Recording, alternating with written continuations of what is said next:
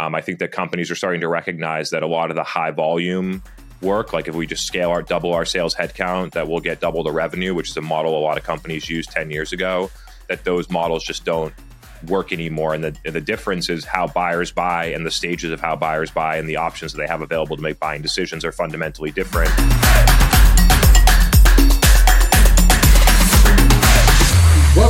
To the second edition of our Redefine Growth podcast. We have a very special guest today, Chris Walker from the United States, Refine Labs. We're going to talk about AI and growth, how to align your teams, the things you shouldn't be doing, and the one thing you should do in 2024. Stay tuned. Welcome to the Redefine Growth podcast. So it's actually quite like uh, like Refine Labs, right? And uh, we welcome uh, Chris Walker. Thank you so much for joining us today. Uh, you want to do a short introduction? Uh, sure. Thanks for having me on here. Really excited to uh, to be on here. for everyone that doesn't know me, my name is Chris Walker. I'm the CEO of a company called Refine Labs. Over the past four years, I basically built a eight figure business from scratch um, have been able to work with uh, tons of smart people as well as like CMOs in the companies that we actually work for. So a lot of B2B SaaS and tech companies, some of the most high profile companies in the world. Um, some of the things that I'm proud of is I think at now um, eight people that have worked at my company basically came in at my company as a manager or director and then left to become a VP or a CMO at a company. And I'm very proud to sort of accelerate career progression. We always set out at this company to develop the next uh, the next wave of CMOs and marketing leaders, and now we're starting to see that come into practice over the past four or five years, which is something I'm super proud of.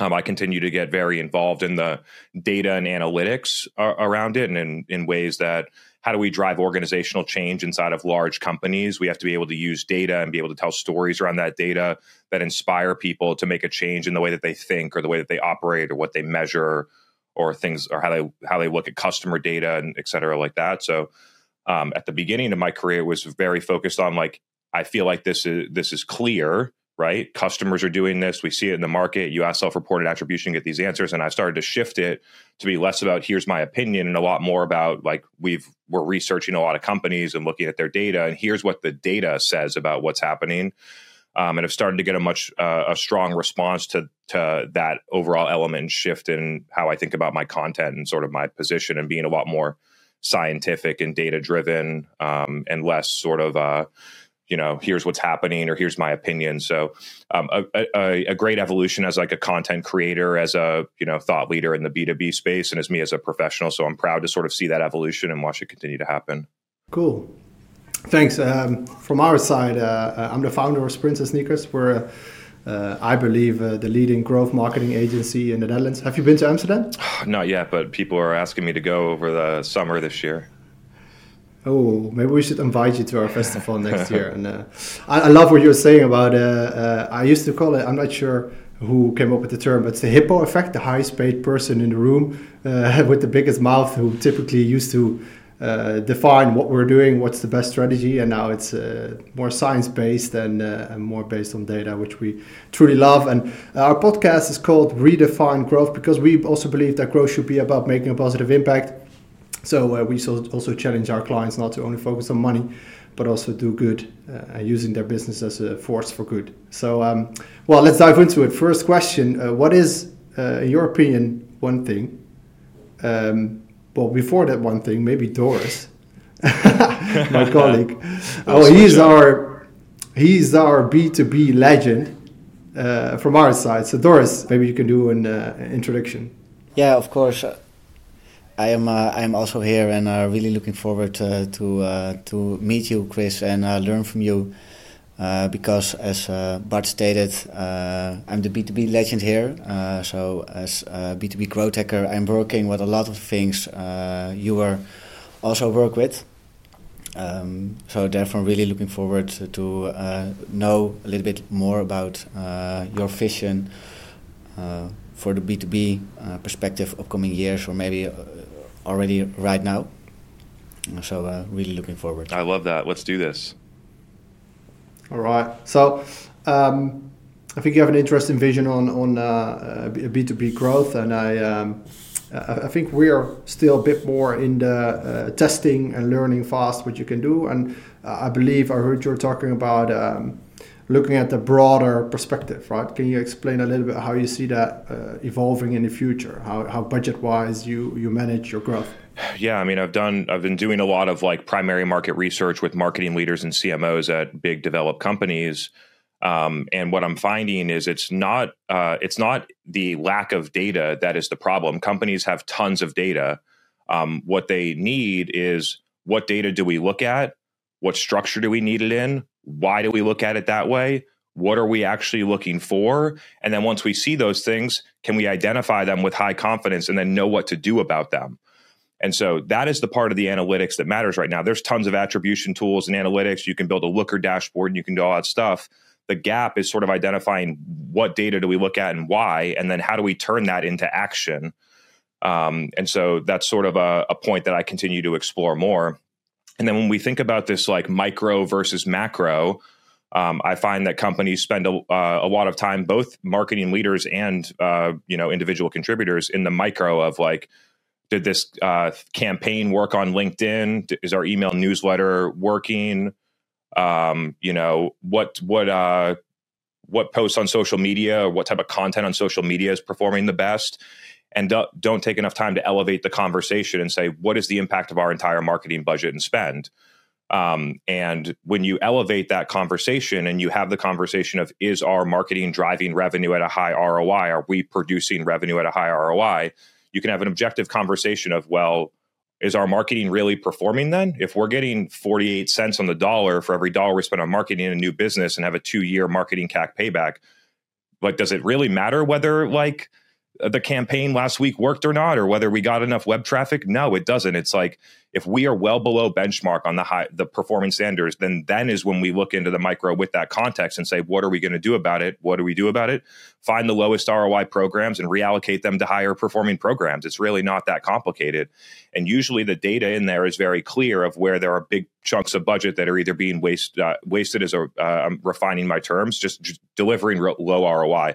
It's not like a binary decision. Does this thing that we're doing work or not? It's a spectrum it's not a yes or no. It's a spectrum of how well is this thing working and what roi or what impact is it producing for the investment. So instead of being so in the yes or no i think stretching it out and saying where do we fall on a spectrum of performance for each program i think is a better way to look at it. Everything in marketing works. The question is what is the roi on the on that thing?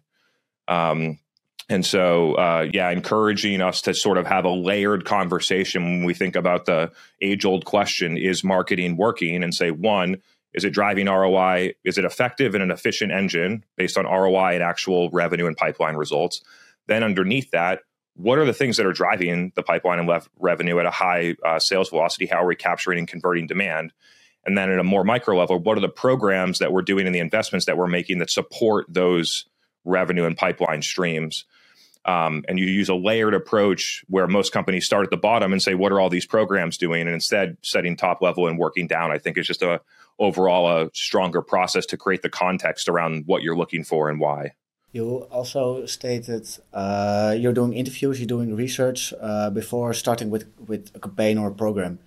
How do you combine that with uh, the macro KPIs or uh, the biggest KPIs you are measuring? Uh, what is the flow in that, or how do you uh, use that?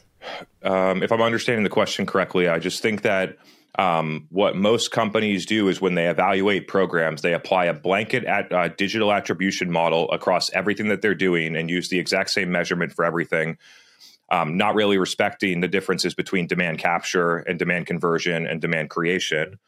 Um, and so, what when you actually break it out and say, what are the best places that we convert demand? Is it in demos, events, outbound sales, partner? What are the best ways that we convert demand into revenue?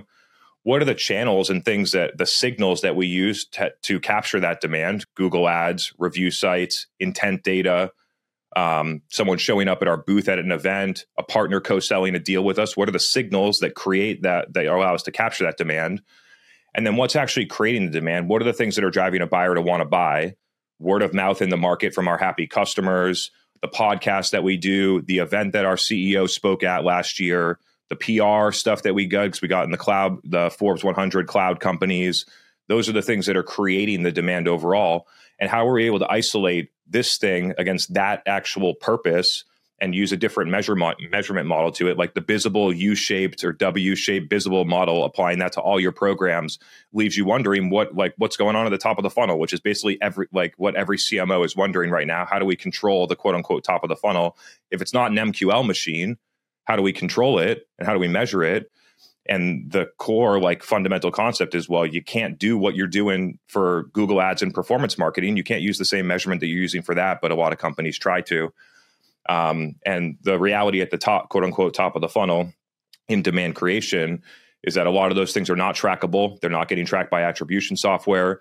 Um, most companies don't even know that they're happening. And the real way to source them is primary market research with your customers, like what I did yesterday for like four hours. I sat down and I, ta- I was talking with CMOs asking for feedback about a problem that I'm seeing in the market and how they see it and do they experience it and how much do they, you know, how much do they think that costs them and having those types of uh, having those types of insights so that when I go out and do my podcast, I understand my customer better. It's interesting view. I think I think also Google did a research on it, and they, they call it the messy middle. So uh, what they stated, often these journeys and buyer journeys are, are often seen as a linear process, and, and, and, especially when you go back, marketing used to hand over the, the leads to sales, and then the product uh, used to do uh, whatever sales had uh, sold a person uh, Google did a research where they call it the messy middle. So uh, someone becomes aware of something and then it goes into a messy middle, and it's not very linear. Like you're saying, they could read a review or go to a website, talk to someone on a birthday party,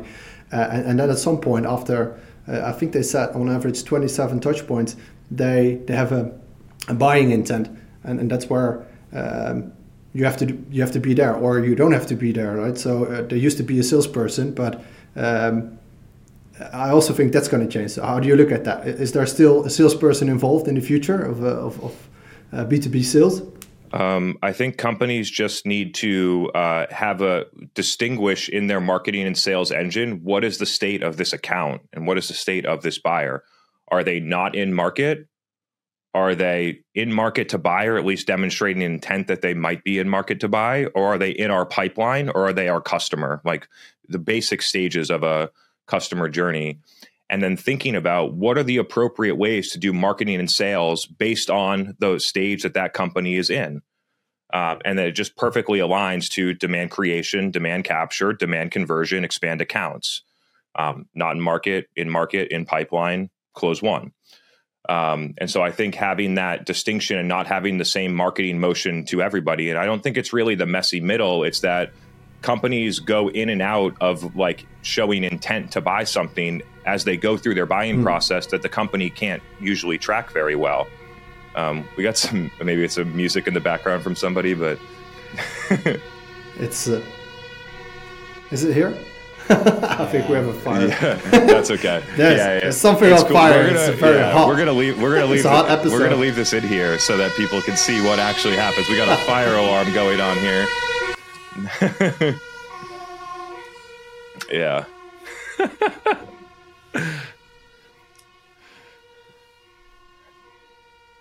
yeah. we'll let it cool down. How would you define these these stages? Um, I think that companies think that there's a, a, linear process that buyers go through, and that there's no once they go through one part of the process that there's no going backwards.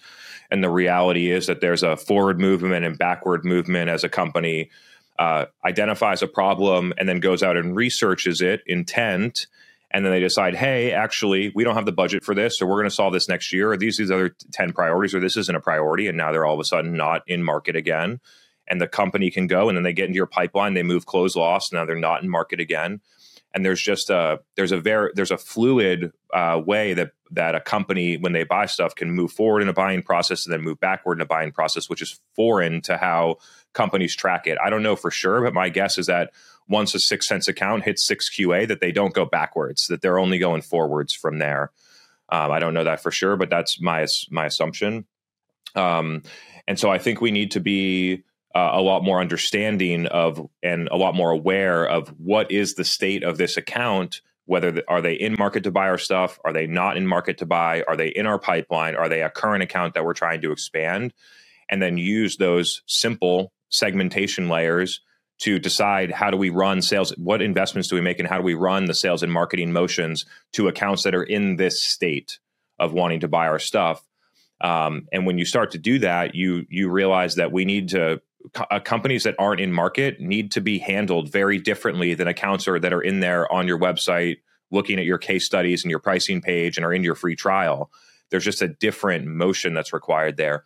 Um, and then there's a little element of like what is what is B2B sales going to be like when, when I think about what is demand conversion going to be like, right? You can convert demand via self-serve, you can convert demand via sales assist, uh, you can convert demand via an enterprise sales rep, a predictable revenue SDR AE model. There's a lot of different ways to do it.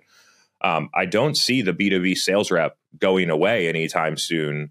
Um, I see the way the uh, the upper layer or the upper amount of them be becoming disproportionately uh, higher compensated and more effective. Um, normally, you sort of like maybe it's the 80 20 rule, maybe some leaders, uh, uh, you know, use that as a way right now, but like the high, the top performing of reps are going to drive a majority of the of the revenue due to subject matter expertise, market insights, um, clear like customer centricity and understanding of the customer. Um, and so I think we'll just see a a shifting of what a successful salesperson, what attributes, and it, salespeople that do those things are already successful today. So maybe it's not a shift, um, but more so maybe like a, a, rising of the cream to the top. I think that we'll see that. Um, I think that companies are starting to recognize that a lot of the high volume work, like if we just scale our double our sales headcount, that we'll get double the revenue, which is a model a lot of companies used 10 years ago, that those models just don't work anymore. And the the difference is how buyers buy and the stages of how buyers buy and the options that they have available to make buying decisions are fundamentally different. Where an individual sales rep has way less control over the amount of companies that are in demand that are in market for your product than they were in 2001, where you could knock on their door and they didn't know anything. So you're so they didn't know what the competitors are. They didn't know how to get pricing. They needed the rep back then a B2B buyer simply just doesn't need the, the sales rep most often to come to a actual buying decision. And the stats show that B2B buyers spend less than 5% of time with each company's sales rep without their buying pro- throughout their buying process. I think it's 86% of their time is not spent with a sales rep from any company. And so what what are you doing as a business to in that 86% of the time how are you showing up how are you having the company get your content how is that content making an impact how are you getting that content shared inside of the leadership Slack channel with the people that are going to make that decision? How do you get that content to present a metric that gets discussed in their next executive team meeting? Um, and I think spending a lot more time on the, on what is the buyer doing in that 86% and how are we available to that without having a one-to-one sales conversation with it, which there are many avenues to accomplish the objective of selling someone without having a one-to-one conversation with them today based on the internet and how people consume having your happy customers or your partners and other people also influence and sell for you, I think is a very interesting dynamic that's happening now. So, um, is a sales rep gone? No, but I think that there's going to there, there's clear changes in how companies are going to make investments and go to market in the future. Yeah, we see that uh, marketing have a lot more influence uh, than maybe ten years ago, and that uh, makes it also uh, more difficult to attribute uh, what is the performance and what what what are the next steps we need to take and uh, the role of sales is i think increasing in value but decreasing in time spent with uh, the actual customer and in the collaboration uh, between marketing and sales and what is uh, in the handover or what is an, uh, the right moment to start the collaboration or start the handover in your point of view, is it always that marketing need to share and share and share information and never let it go? Or is there also a point, uh, a turnover, that hey, we see now there's enough interaction, there is now uh, they are now in market. We now need to now hand it over to sales and stop uh, working on uh, that prospect or lead. Uh, so there's actually a relatively scientific and data driven way that you could figure these things out, which is effectively measuring the data of what are the most effective things that our sales team can spend their time on.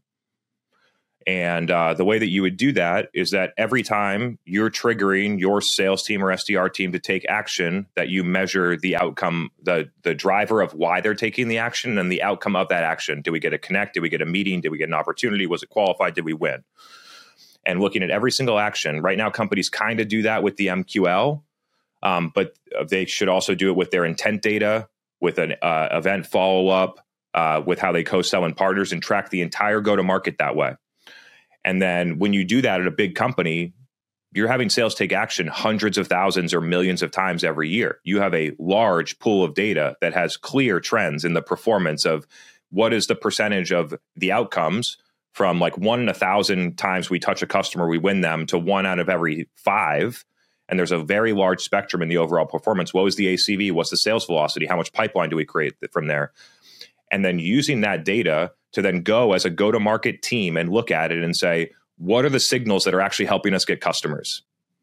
What are the right signals to trigger our sales team's actions based on? Here's all the data. We tracked millions of different touch points and signals that we use to trigger sales action. Which ones are resulting in high, results with high sales velocity and low ROI? Um, and using that as the layer to have objective conversations between the i think the difference is whether you're looking at it as marketing metrics and sales metrics. This is looking at it as an executive team or as a revenue team and saying here is all the data and you could break it down and you could look at it and really say object when we do this for companies and we do this exact thing in our in our analysis because um, most of them have the data they just don't look at it in this way is that there are really clear patterns that a, someone that fills out a, a demo form on our website we get one out of eight become a customer and when we run a lead gen form on linkedin it's one out of every 800 or one out of every thousand and so why do we spend all our money getting M, like MQLs from LinkedIn that we win one out of a thousand when we could just spend our time getting a demo request that we win one out of eight. And then you you when you incentivize across the right metrics as a mark as a revenue team, you um, start to break down the barriers of what sales and marketing alignment are, which is basically what the marketing team is doing does not align to revenue team outcomes. It's black and white that way. And why is the marketing team doing this this way? Because the KPIs and the attribution that companies use force them to do things this way. And so, what do you need to change? You need to change the KPIs and the measurement strategy inside of your thing, which then enables the, the marketing team to do other things that are more aligned with sales team outcomes, which allows the teams to work better. Which is why hiring a growth marketer or hiring a new agency or something like that fails for most companies in terms of fixing this because it's not a tactical execution problem. Having another meeting between marketing and sales is not the solution. It's getting into the root of what the problem is, which is really the KPIs aren't aligned and then do the hard work to align the KPIs so that the teams operate as one team. Yeah, totally agree there because uh, growth should include uh, both sales and marketing. And the salespeople become more marketeers with social selling and, and offering value to the clients and, and whatever, wherever they are online. And marketeers having more influence on um, the, the buying process in a further stage. And I also see one big trend there is that companies more and more lower their entry barriers. So I used to come from, uh, I spent some quite some time in the valley, and uh, we used to sell uh, three, five year contract enterprise sales.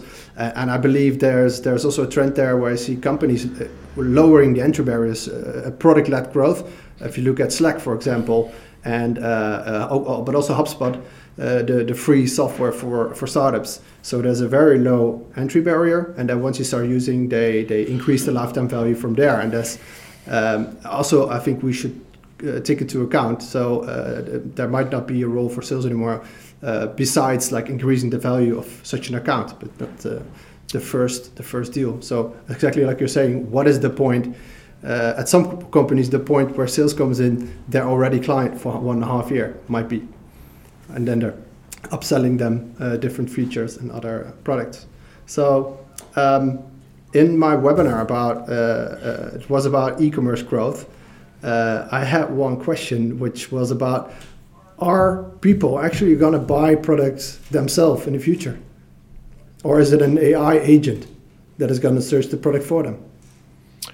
What do you think? Um, I think we're pretty far away. Uh, maybe an AI agent becomes a uh, collector of information, but I expect that if we did have this process, that AI would be a that type of scenario that you just painted would be a couple steps down the road, not the next step. Um, I think the next step that's already put, the next step that's really like uh, playing out right now is that companies are starting to use more of like a procurement, uh, a bulk procurement company that goes out and negotiates all the contracts with vendors, gets the best price mm. based on volume, and then sends it back so they don't do any negotiation, pre negotiated pricing. uh, base, basically like that, and leveraging the volume to have power and, on discounting. Same thing that happens. Uh, medical de- companies that buy medical supplies will join a group in the same way and get discounted pricing for companies on contracts. So this has already been happening. Uh, but it's really to just uh, when there's a inefficiency in the model, which right now is that a, sa- a sales rep uh, buyers feel like they're not getting all the information they can trust from a sales rep, and they go jump through all these hoops to buy the deal. That that inefficiency is creating an opportunity for a company to sit in the middle and take some margin between those things, which is what companies are doing. Um, when we think about like how are uh, how's a CMO or a CTO or an executive making a buying decision today?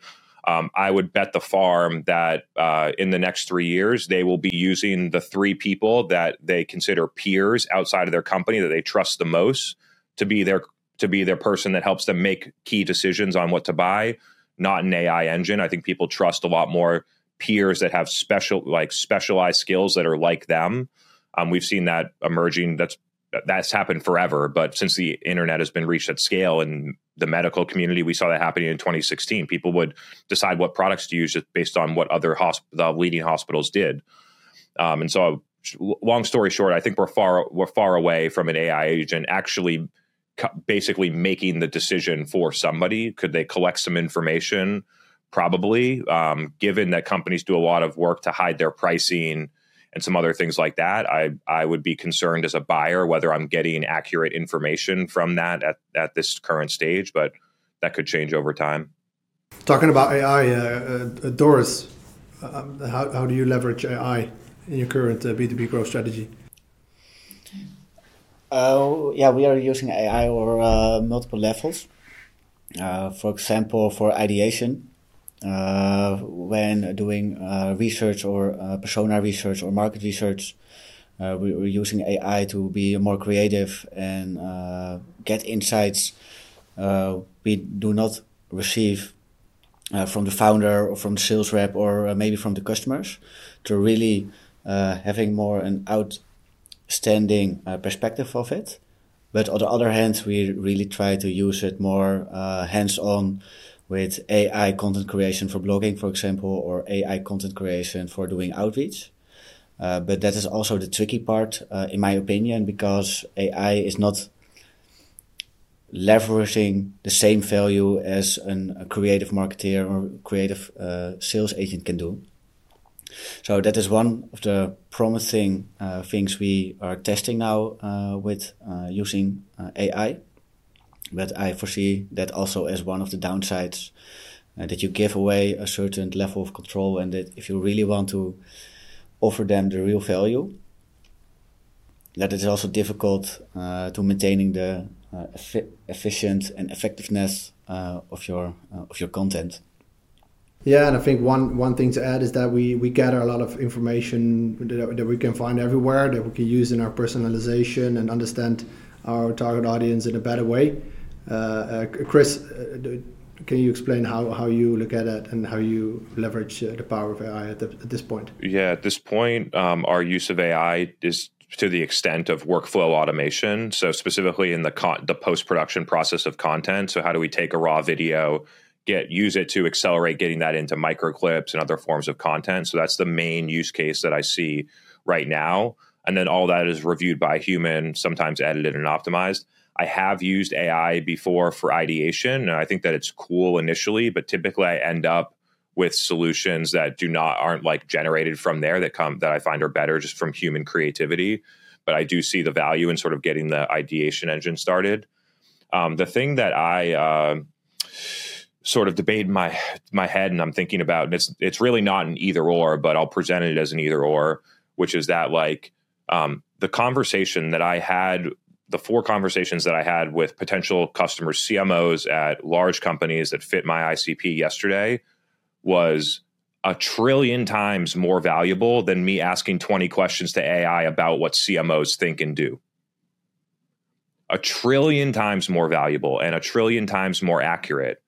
And so I can take those insights and somebody that's not doing that type of work because they think that they're smart and they can get that stuff by AI in 15 minutes and they miss all the real stuff, I'm going to crush them. Um, and so I don't think that it's an either or, but I do think that as technology continues to grow, uh, a lot of marketers um, abandon fundamentals. And the key is to have consistent fundamentals where you layer ex- uh, technology on top to accelerate the fundamentals. And the clear technology application use case of AI in marketing today that I see is content uh, post production automation, not writing your blog for you, but taking the content asset that came out of your brain and then repurposing it in different mediums in an automated way that normally a human would go in and manually do. Um, I think that is the clear one. Yeah, it's a huge potential. How effective you can be when you're using AI to the fullest. You can uh, elaborate more on the insights you have. You can a little bit. Uh, you can be more productive. But uh, the hardest thing in uh, leveraging the right content and the right value that is really listening and trans uh, transcribe that to an uh, to a campaign or a content item, and yeah, you need to be a little bit creative in that. Otherwise, you are the same as everything what's on the web right now. Mm-hmm.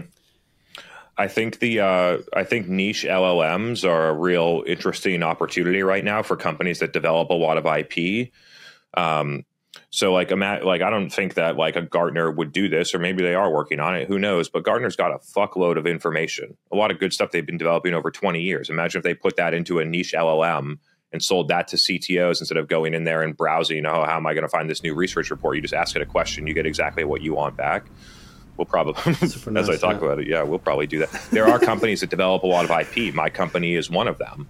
Um, and so, if you are the developer of IP, then being able to train an LLM on IP that you created that is non obvious and different and allow people to use that information to get the answers that they want with supporting assets or materials, I think would be really cool. Clear, obvious technology inv- advancements and only looking at the risks of them means that you're going to get knocked over by a tidal wave at some point. So I've I've leaned into like technology and opportunities since the beginning of my career from using Facebook ads in 2012 when I was selling electronics out of my bedroom on Shopify and Amazon and nobody was using Facebook ads that early um, to jumping on Instagram and LinkedIn. AI is coming out now. We use it in some ways, but we're not like overusing it. Um, there's like I think that you have to be looking at, te- especially ones that are super clear, like the, where it's very obvious that there's like no way that we're to n- unsee all the things that have been happening in AI, and that advancement just to stop. There's so much be- money being poured in there, so putting your head in the sand and saying, "Hey, AI is not going to make an impact on my job in the next ten years," um, I think is irresponsible. I think that it wouldn't it would be insensible. Um, but some people take it uh, some people take it too far. Um, where and you can see people that sort of jump around and one day they're a crypto expert and the next day they're an AI expert, next day they're a multifamily real estate expert, and the next day they're trying to sell you a course to do, you know, day trading. Um, and like, so some people jump around and just follow the trend and they can extract some short term cash. Like, there are people that are probably extracting short term cash out of AI in an unsustainable way um, so you just have to be able to have it ba- like balanced and rooted. But I think that uh, like uh, avoiding technology, like technology shifts, which is basically shifting how our buyers operate, is a better way to look at it. I think it's shifting how we and as our customers operate. Um, and not being cognizant of those, I think, is something I, I, really think we need to be cognizant of those changes. Yeah. I love how you talk about uh, that you use the Facebook. Uh, remind reminds me of the software company I used to work where uh, th- there was uh, something hanging around saying like, oh, Facebook is not for business. That was uh, during during that time, and I kind of feel like there's the the same thing with TikTok at this point. What's your opinion? Like because TikTok is still uh, the younger people. It's uh, it has more than a billion users. Uh, people are on there, or the people that influence the buyer are on there. So what is the? I think a lot of B two B companies are wondering: should I go on TikTok or should I not? Yeah, but listen, they're missing the picture. It's not about the channel. It's about that this content format and consumption format is dominating the internet right now. It is vertical short form video, whether you watch it on TikTok, Instagram Reels, YouTube Shorts.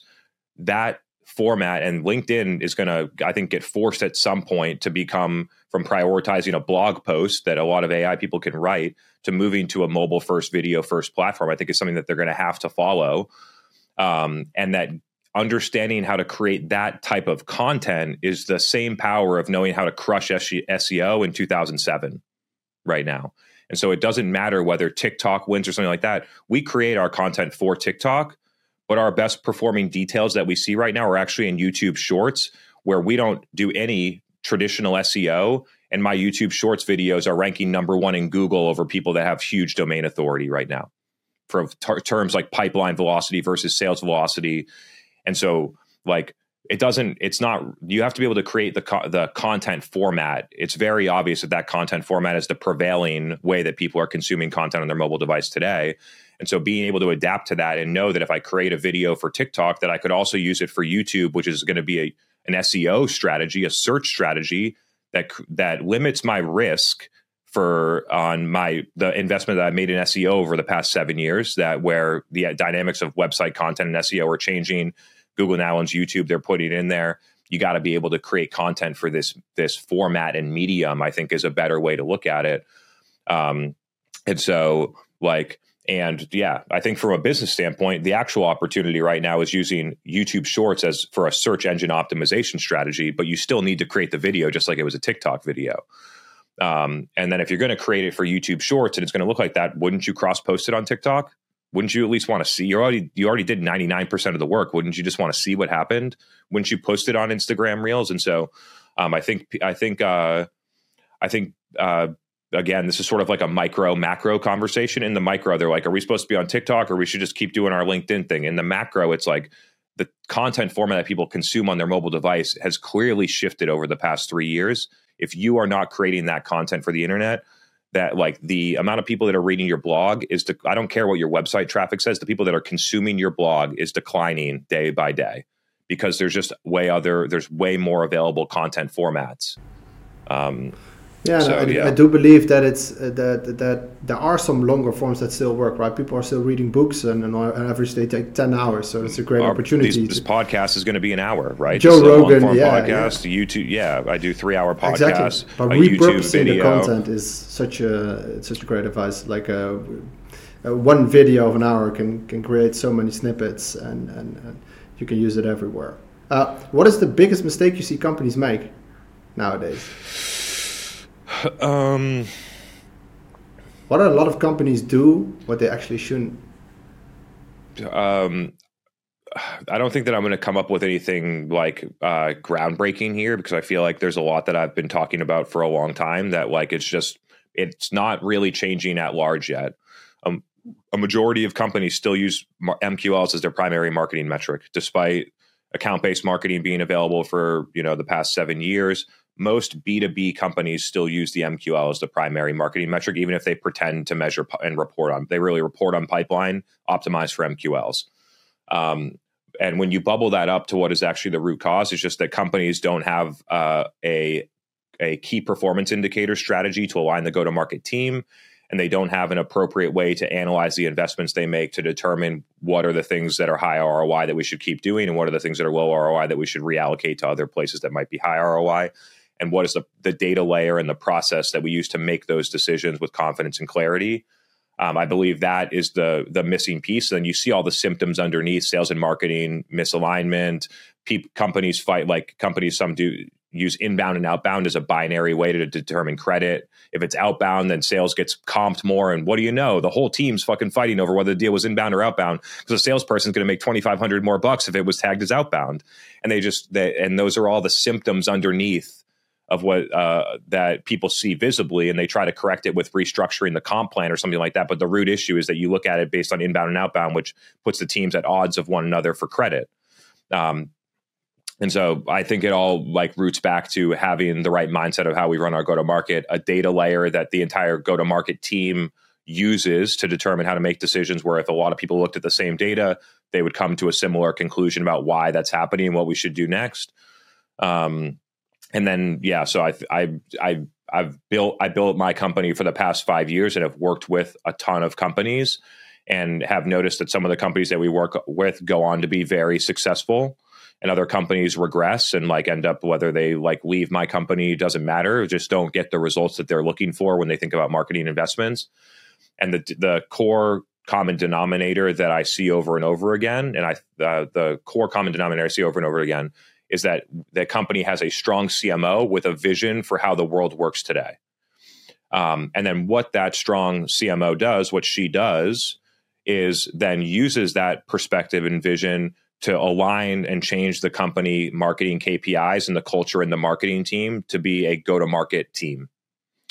Um, and uh, so, have the strong CMO is important because they need to manage that change internally and have the confidence in it. But underlying what they're really doing is shifting the KPIs and what they optimize for and what they measure to align with the go to market.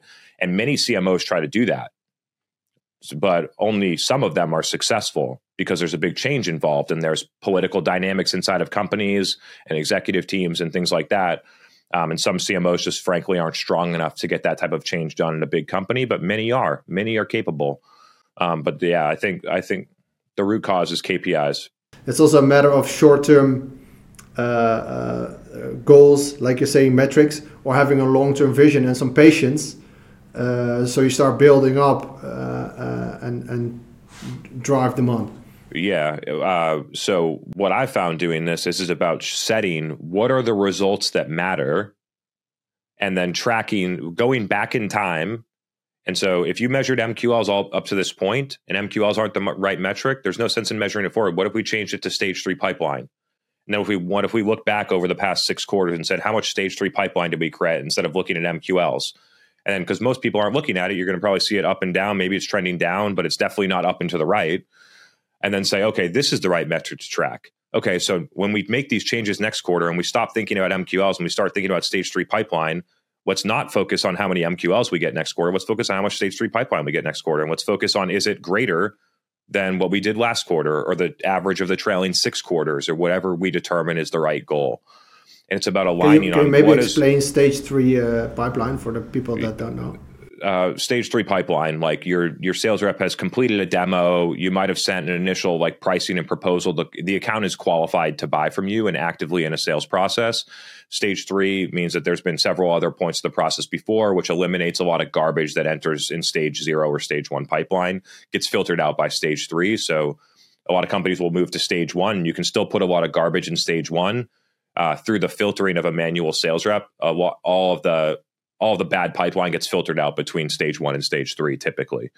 Um, and so um, aligning on that is the outcome that we want to drive. And then tracking the progress against that i think is important right? Like if you if your primary metric is an mql and then you say oh but but but and and on the dashboard in the executive team they're looking they say 50,000 MQLs last quarter and the goal for this year is 50,000 MQ 50,000 MQLs this quarter and we're back on the marketing team saying we're going after stage three pipeline. And we change the strategy and how we allocate investments and things that like that. So it's not a huge lead gen, uh, lead generation strategy. Within one week that dashboard is going to be red lighting up. It's going to be talked about in the executive meeting. You're going to be wondering what's going on. You have to be able to set this up um, that when and then another thing that people talk about when you think about patience um, patience is not complacency. I'm not being patient over here. Like we're driving we're driving results with this podcast almost immediately, oftentimes. The thing is that I'm not acting short term.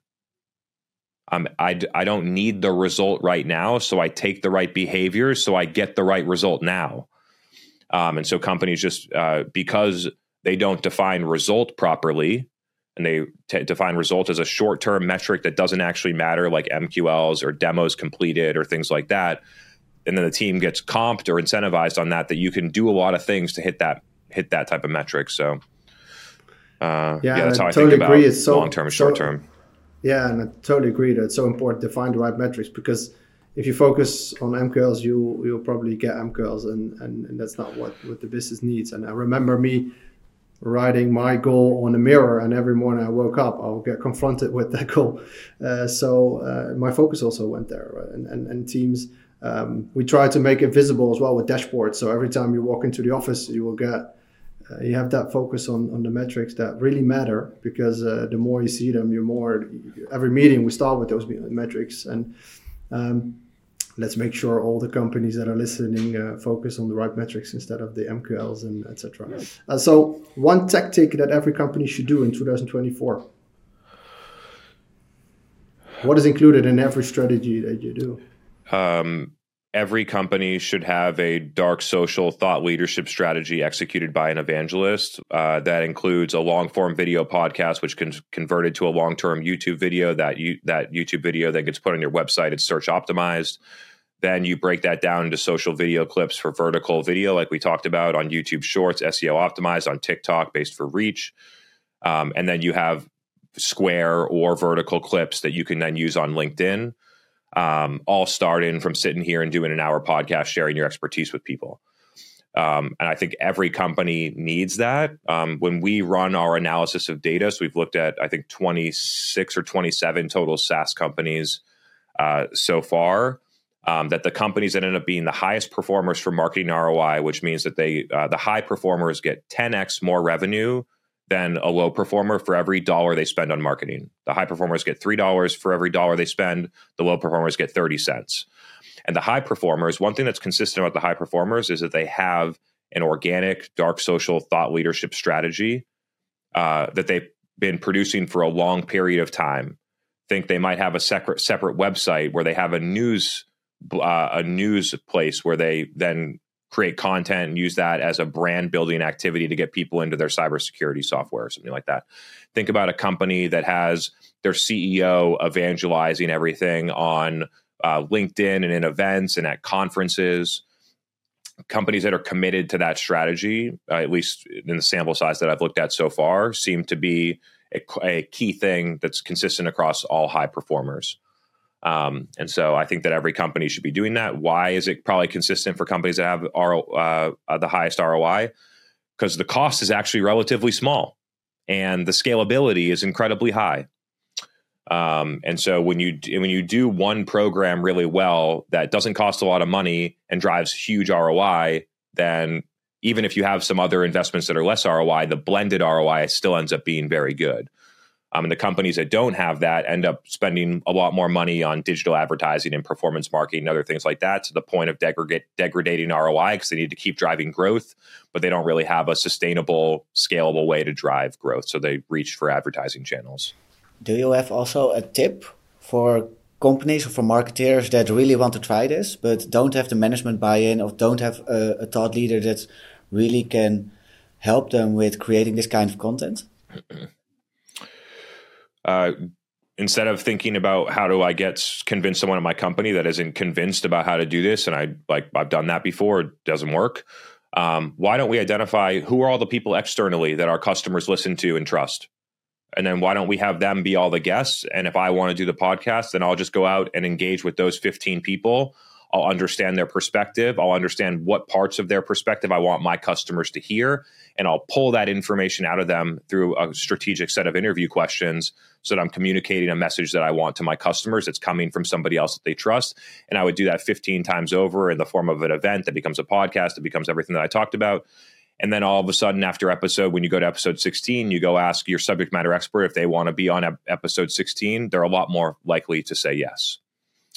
Um, and so don't wait on people. Go out and there's plenty of people that your customers trust that are outside of your company that you could go and take action on straight away, assuming that your company doesn't have some like big PR policy or a bunch of red tape and starting a podcast. Yeah, I, lo- I love that. I also wait for no one. I just show them. And Chris, um, I started this podcast with uh, the, the the redefine growth. So we um, challenge our partners to uh, to also uh, make a positive impact. Is this something that you see at your clients as well? That they try to do good rather than only focus on profits. Um, I, th- I think that's a uh, really subjective conversation. The people that I interact with and the people that I like to do business with are great people. They care about their team. They care about developing the people that work at their company. They care about organizing those people so they can do you know positive things, whether that's for their family or for the community. Um, so uh, yeah, I think that the companies that I try to to do business with and engage with are great great people that support. Uh, uh, a higher object, and I think it's almost for everybody. Every, almost everybody has a higher objective than just making money. Like my higher objective is to solve this problem that B2B companies could go to market in such a more scientific and measured and successful way Um, and I've solved that by building the best B2B digital agency out there so far. And now we're working on how we use the data to help companies and the frameworks and the ways of thinking to help companies do that. And so even I have like a, and I've, I watch marketers and executives and companies have massive success by implementing only a fraction of the things that I'm talking about. Mm-hmm. Um, and so I think everybody, almost everybody has a higher purpose than, uh, than just profit. Um, and I think to be to be great and to execute for a long period of time that you have to have that higher purpose or over time it, you'll you'll reach adversity and give up or move to something else. Um, and so yeah i I, uh, I think the people that i get to work with every day are great. Both the people that work at my company and our customers are great people that try to make an impact greater than just profits. Cool. Love the answer all right so um, i guess we call it a day yeah, that was amazing. Thanks for having me. Thank you so much for joining. It was a great talk, and uh, we do a festival every year, so um, let's keep in touch, and we might bring you to Amsterdam. And then uh, awesome. Uh, yeah, shoot me an email. I would. Yeah, I'd love to be a guest in your country. So thank you. All right. Thank you so much. All right. Cheers. Good to see you. Thanks. Bye bye. Wow, that was quite an episode. I hope you liked this one. Like and subscribe. Follow us on socials. Sign up for the newsletter. We're sharing a lot of valuable information and hope to see you next time.